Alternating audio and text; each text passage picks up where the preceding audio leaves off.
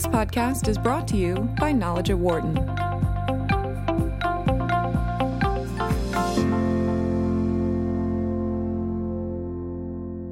The issues surrounding healthcare in the United States continue to take center stage for millions of Americans who rely on the Affordable Care Act. But a new book looks to bring forward ideas that could lead the United States to a much better healthcare system overall. The book is titled Prescription for the Future The 12 Transformational Practices of Highly Effective Medical Organizations. The author is Dr. Ezekiel Emanuel, who is chair of medical ethics and health policy here at the University of Pennsylvania. He was also part of the team that developed the Affordable Care Act a few years ago. Great to see you, Zeke. Thanks nice, for coming in. Nice to be back. Uh, when you look at this, and it was an interesting question I want to bring up. When you put this book together, and now that it is coming out and who are the more important people to reach with this?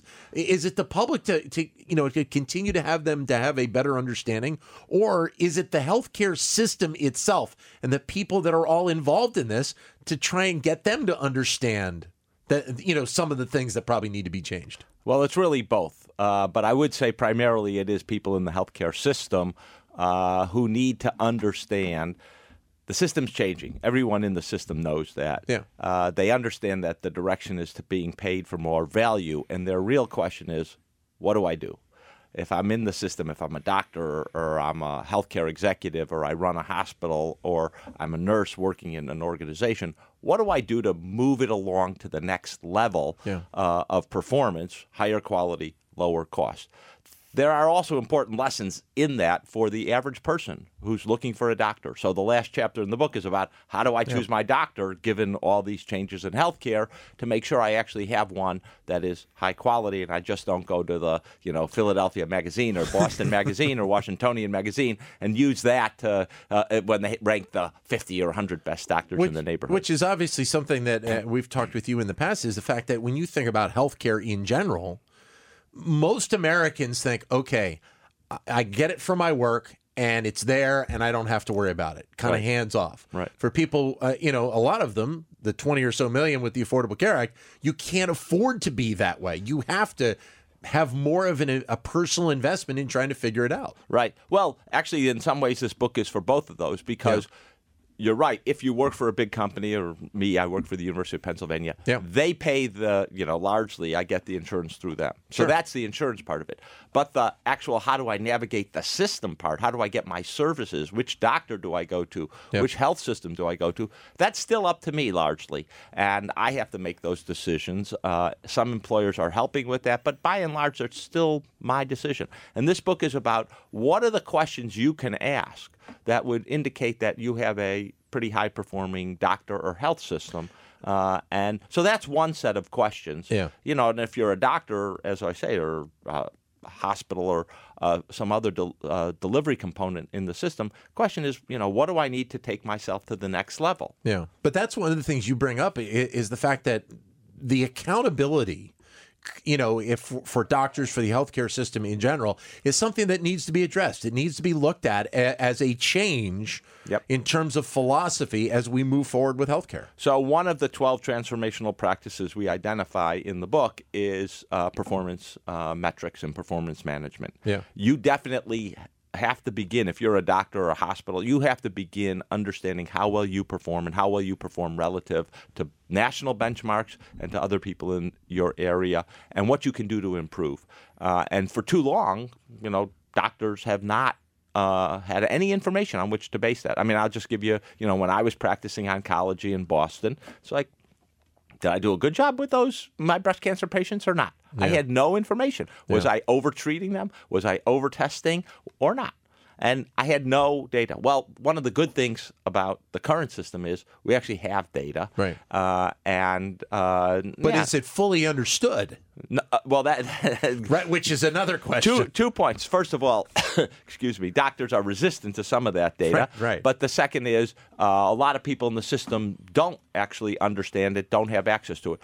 So that's the sort of negative side of it. The positive side is the following: the government has been creating uh, more performance measurement, at least on the Medicare side of things. So you can go and look at the performance of hospitals. You can look at the performance of health plans under the Medicare Advantage program, that is the managed care part of Medicare.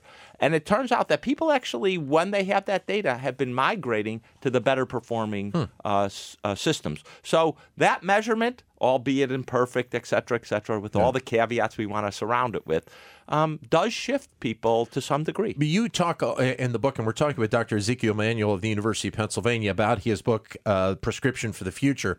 You talk about how there are elements out there, whether it be doctors in individual practice or medical organizations out there that are are making these shifts right now, and they are trying to improve the the the system in general on their own. And I guess to a degree, it's a little bit of you know the the water dripping out of the faucet. It's not the the the, the, the true rush that, yeah. that we probably need at this point. Right. So one of the, the, the purposes behind the book was to say, all right, what's happening out there that's positive, and what could we learn from those yeah. positive experiences? Yeah. And it does turn out that there's a lot happening out there. It hasn't, as you point out, coalesced into a gush that everyone can see. And part of the point of the book is to say, look, you can be optimistic because we do have some insights as to what works and what doesn't work. Right. Not in every one of the 12 domains. I a lot of the domains I point out are experimental, for lack of a better word. There, people are trying them out. They're trying to validate them.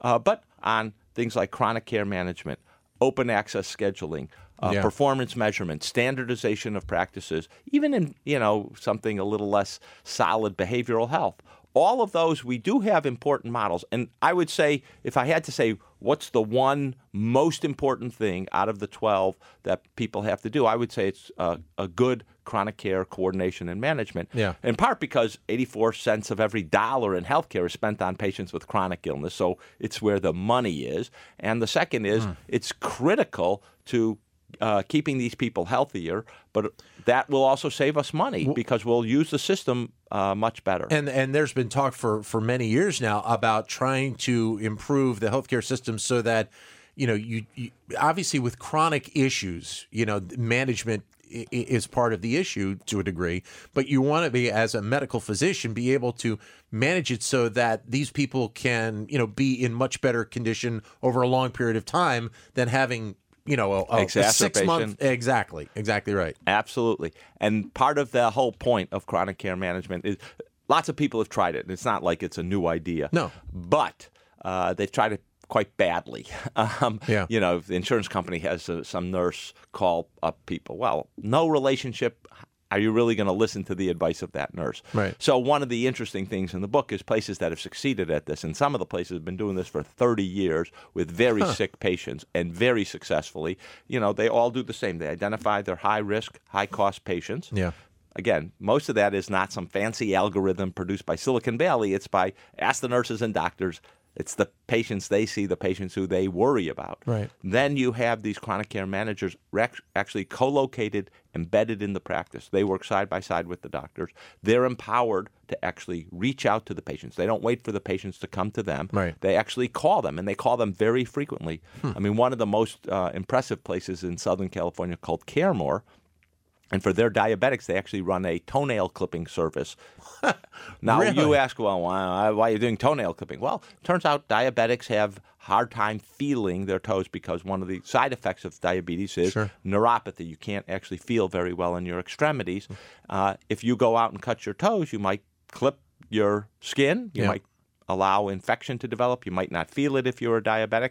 Next thing you know, you got gangrene amputation. That's very costly complication.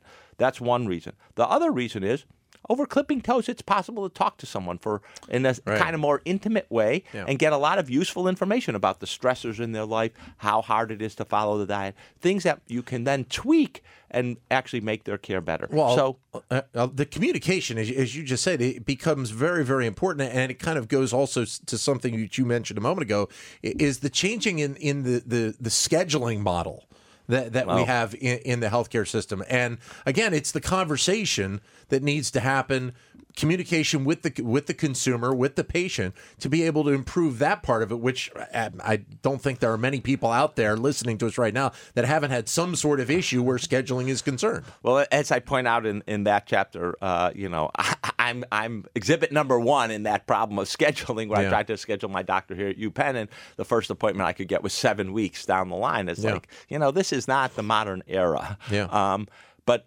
when I began the project, I went to.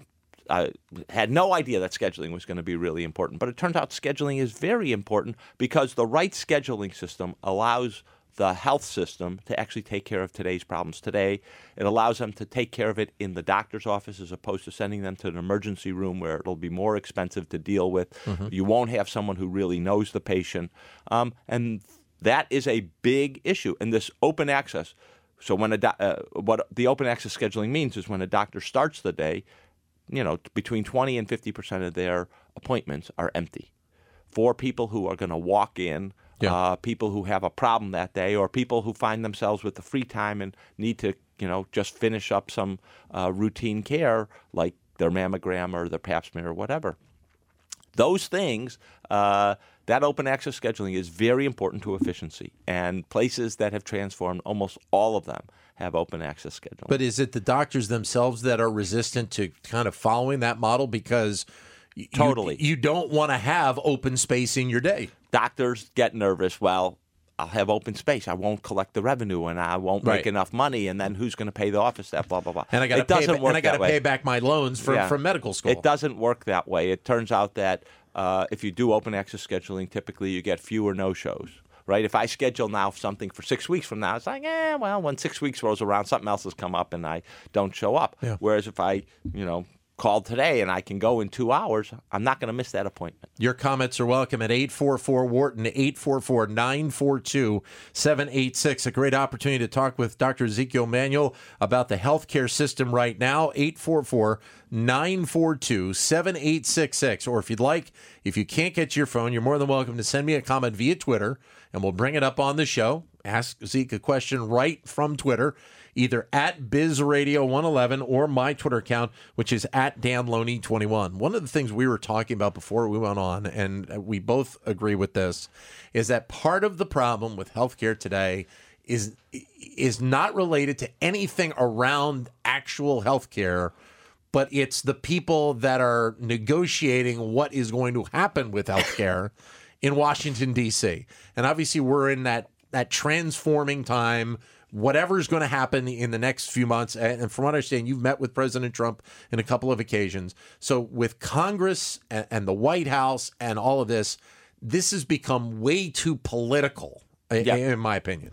Well, it's definitely become too politicized. I mean, I often say that if you put conservative and liberal health policy people together in a room, we could, quote unquote, solve the issue. Uh, you know, a lot of them, 60 or 70% agreement about what needs to be done. Uh, but when it becomes political, uh, we're doing it for other reasons, we're doing it to satisfy, quote unquote, our base and blah, blah, blah, uh, then you have a real problem. Um, and i again, people who think it doesn't affect them should think again. If the insurance exchanges collapse because of uncertainty created by the uh, Republicans and, and President Trump, if Medicare uh, rates don't uh, keep up, if Medicaid uh, gets cut back and more people become uninsured, that is going to affect all of us because there's something called cost shifting, which is if hospitals and doctors still have to provide free care to these people because they're sick and they can't collect money, they're going to increase their rates in other parts of the system. That is for people who have regular insurance. And so we're all going to end up seeing higher payments. That's not a formula for uh, everyone liking the system. Uninsured people, the rest of us having our premiums and, and uh, costs go up. So a lot of th- this really does affect the entire country. the system that's in place right now, the Affordable Care Act, uh, a lot has obviously been made about things that work, things that don't work, things that need to be tweaked. Uh, you you were there on the front lines many years ago, and, and as this time has gone on, I heard an interview that you did. You know, if this was a corporation, things would be tweaked as they as they go along. Now that you sit here right now, I, I would think there are probably things that if you could dig in there, you would say, okay, if we did A, B, C, and D, we would be much better off as a whole right now. There's no doubt that there's a I wouldn't say a long list, but there's, you know, probably five pages of things that really need to be done. Most of them focusing on affordability. Yeah. Uh, once you've got a lot of people in the system, uh, people actually are content, it turns out, with uh, their options. Not everyone, we got a country of 300 million people, not everyone is always going to be happy. But the big problem has become affordability. I've got high deductibles, I've got high copays. We need to get our handle around affordability. And there are a lot of things that can be done to try to bring the costs down. But we have paralysis. And I would say that, you know, the thing which I find so strange is President Trump did run on the issue of affordability in insurance, kept talking about how high expenses were, how high drug costs are. Yeah. This Republican bill zero, literally zero on affordability. And uh, if anything, it's going to make affordability worse. I'm like, how, how, does this match up with what the American public wants? And part of the problem is is uh, is the political problem. We've had paralysis in Washington, so you haven't been able to make the changes to the Affordable Care Act you need to. Right. Everyone. Like me, people who worked on it say, look, we got to make changes. No company would put in place a policy and not revise it over seven years. That's an insane system. Right. Uh, but you know, we have uh, 535 people on the board of directors of the Affordable Care Act. They're called senators and congressmen, and uh, they don't. Uh, uh, want to agree and uh, actually do something, and that's no way to run a a system. We really cannot have paralysis for that long. And you know, your, your listeners need to remember when Hillary ran, she had a, a list of things that she wanted to do to uh, fix the Affordable Right, Care. right. No one, no responsible person says uh, we shouldn't fix it. I mean, it just not, doesn't make sense. Most people say we should, you know, repair it. Even conservatives say we should repair it and Right. not throw it out. Right. We're joined in studio by Dr. Ezekiel Emanuel of the University of Pennsylvania, author of the new book, Prescription for the Future The 12 Transformational Practices of Highly Effective Medical Organizations. Your comments welcome at 844 Wharton, 844 942 7866. One of the other things you talk about in the book are, are these kind of mega trends that you would like to see uh, occur. Uh, Please go into them for a second because there was one that I wanted to talk about uh, Which is? afterwards uh, about specialties and and, and the changes in, in thinking about specialties in you know in the healthcare sector. So Yeah, so one of the problems we have in the United States, and it's been long recognized, is we have too many specialists compared to primary care doctors. We need more primary care doctors, and you know it's a it's a challenge to both. You know, one of the problems is with too many specialists, you end up with a lot of specialists doing a lot of primary care. So when I was an oncologist, I would be you know managing the diabetes for my patient or managing the congestive heart failure for my patient as we're treating them for their cancer. That is a, not a good system. right, Um, you should have primary care doctors doing most of the management and then bringing in the specialists as consultants for patients who are really sick or, say, have brittle diabetes, very hard to manage, or have uh, complex cardiac problems, but not run of the mill, you know, uh, problems. And I think that's, we've lost that. And again, places that have transformed have had this different relationship between primary care doctors and specialists, Right. mostly using specialists as consultants uh, to confirm diagnoses, to confirm a course of treatment, not using them to take over the management of sort of bread and butter uh, health problems. why do you think that that there has been this run towards specialists in the last you know thirty years or so? No, it's been about the last 70 years. Okay. So a large part of it comes after the war. Uh, specialists get paid more. Yeah. Uh, so more people go into specialties. Yeah. Uh, in the VA system uh, and out of the military, specialists had higher rank. Um, and specialists who had procedures like cardiologists with catheterization and stuff got paid for those procedures, and so they could make a lot more money. So it, it really incentivized people to go into specialties. Um, we have to reverse that. I mean, in England, one of the solutions they have is that primary care doctors are the highest paid doctors, in, you know, on average in their system, and, Right. and very well paid.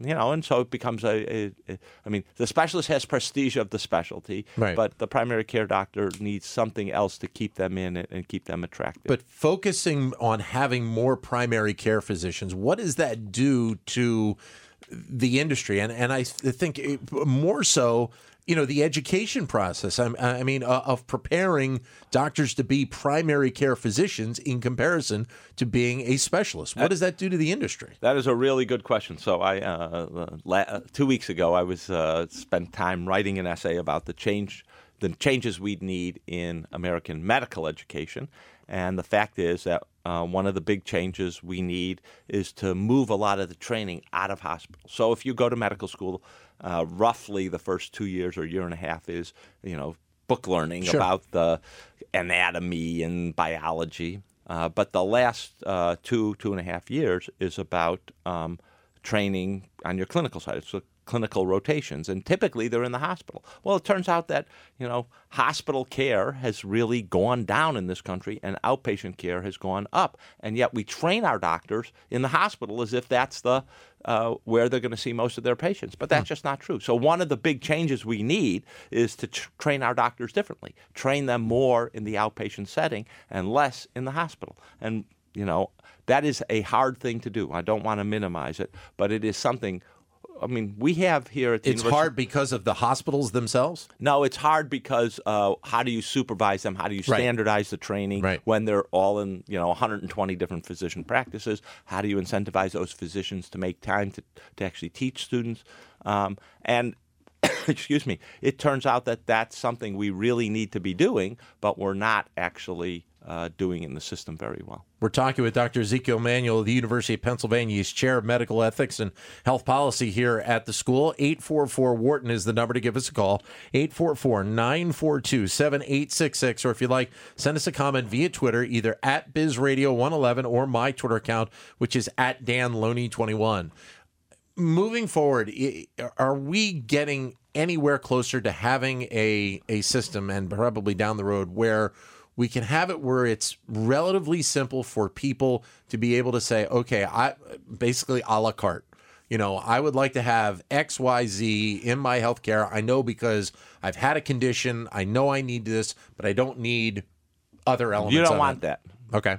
And the reason we don't want that is you don't know what's going to happen to you. right. Uh, and so you say, for this year, I want X, Y, and Z, and say uh, uh, you start that in January, but it turns out in March you get either hurt or you have an accident or you get pregnant or lots of things can happen. Right. So the a la carte, I think, is a very bad idea. Okay. Uh, what is in the base insurance package we can discuss.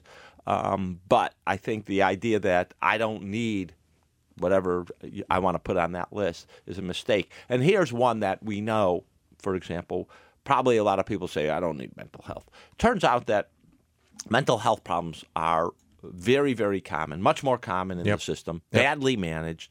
Uh, if you go to uh, outpatient, uh, certainly of chronic uh, people with chronic illness, about 30% have depression or overlying anxiety.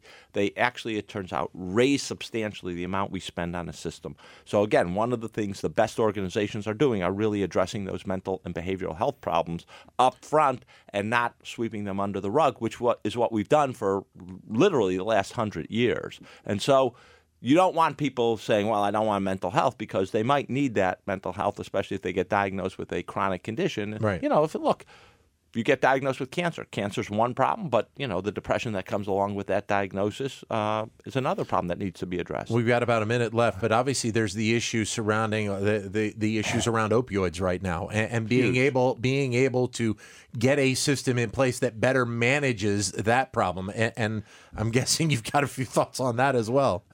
yeah, this is one again where we've more or less ignored it. We've known since Richard Nixon was president that we need good substance abuse treatment uh, in the system. That it's the cost-effective way to deal with opioid abuse. We also know that we really have to stop the sort of pill mills Yep. um, and the doctors who have abused the system, and the drug companies, frankly, that have abused the system. Uh, and until we get serious about getting uh, the doctors and drug companies that have abused the system uh, and in place these uh, uh, opioid treatment centers that uh, for a lot of people, and not just. I mean, right now they're all uh, way oversubscribed. Uh, it's going to be hard to get our arms around this. I mean, it, it's seriously addictive stuff, Yeah. and it's not something like it's just willpower. No. Most of us, 99.9% of us, do not have that kind of willpower. Well, and here in the city of Philadelphia, the, mayor recently recently just uh, you know says I'm going to uh, put another 1.4 million dollars to you know help uh, the problem of opioid addiction. 1.4 million dollars, right? Exactly. It's literally taking five dollar bill out Right, of your right. out of your pocket right, right now. Right. Serious problem. Great to see you again. All right. Thank you. Thank you. The book is titled Prescription for the Future The 12 Transformational Practices of Highly Effective Medical Organizations. The book is out. Uh, Uh, Dr. Ezekiel Emanuel, the University of Pennsylvania, the author of it. For more insight from Knowledge at Wharton, please visit knowledge.wharton.upenn.edu.